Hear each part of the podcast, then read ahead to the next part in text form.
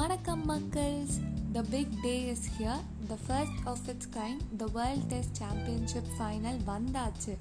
இந்த ரெண்டு மிக சிறந்த டீம் இந்தியாவும் நியூசிலாண்டும் எந்த ரெண்டு டீமும் டிசர்விங்னு சொல்கிறோமோ அந்த ரெண்டு டீம்ஸ் ஃபைனல் விளையாட போகிறாங்க இது ஒரு ஆர்டினரியான பைலேட்ரல் சீரீஸ் டெஸ்ட் மேட்ச் கிடையாது. இது ஒரு வேர்ல்ட் கப் ஃபைனல் மாதிரியான ஒரு மேட்ச் இந்த ரெண்டு டீம்ஸுமே காம்படிட்டிவ் அண்ட் ஒரு டாமினன்ட் கிரிக்கெட் விளையாண்டு இந்த இடத்துக்கு வந்திருக்காங்க.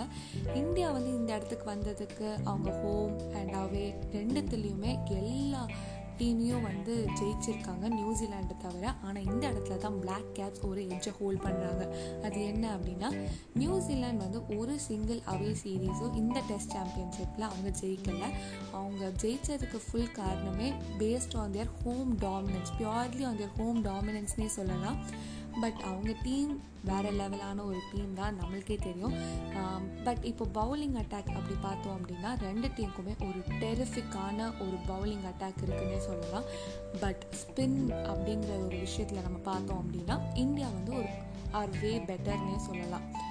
பட் இப்போ வந்து பேட்டிங் லைனப் பார்க்குறோம் பேட்டிங் லைனப்பில் சிறந்த பேட்டிங் லைனப் வச்சுருக்காங்க. பட் இந்தியாவில் எனக்கு பொறுத்த வரைக்கும் நான் என்ன சொல்வேன் அப்படின்னா புஜாராவும் ரஹானேயும் ரொம்ப குரூஷியலாக இருப்பாங்க அப்படின்னு எனக்கு தோணுதுங்க.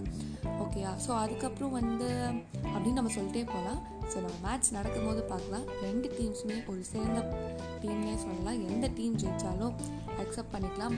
ரெண்டு டீம்ஸ்க்குமே வந்து ஒரு சான்ஸ் இருக்குன்னே சொல்லலாம்.